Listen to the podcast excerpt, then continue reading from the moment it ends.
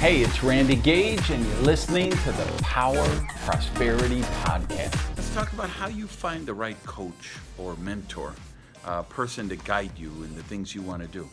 Just did a session on stage about the power of speakers and coaches, consultants to influence people and how we build that bond, how we build that connection. Uh, most speakers think, all right, let me tell my success story, how I climbed that mountain, how I became Miss Universe, how I made a billion dollars, how I took that company public.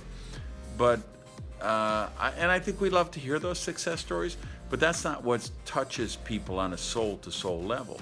And I don't think they necessarily think you're qualified to teach them unless you tell them your your tragedies, your sorrows, your obstacles, the mistakes you made, and the lessons you learned. What I told those speakers today was, "Hey, your audience wants to know: Have has this person been where I've been? Have they achieved what I want to achieve? So are they qualified to teach me?" So, what I tell all you prosperity warriors out there is as you're looking for your coaches and your mentors and your guides and your people to model, you just take it upon yourself to do that, that uh, criteria. Have they been where you are? Have they experienced what you're going through? Do they know? Have they lived the challenges you faced?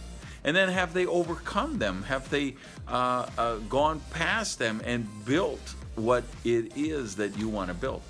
Because if they are if they have done that then they are the right uh, the guide or the coach or the mentor for you. And if not they may not be.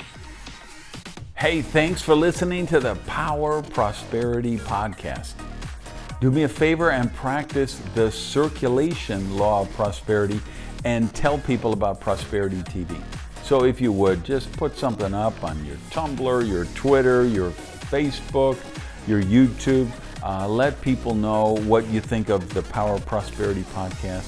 Even take a screenshot of your phone and maybe post that picture uh, so we can build the community here at the podcast. Thanks, guys.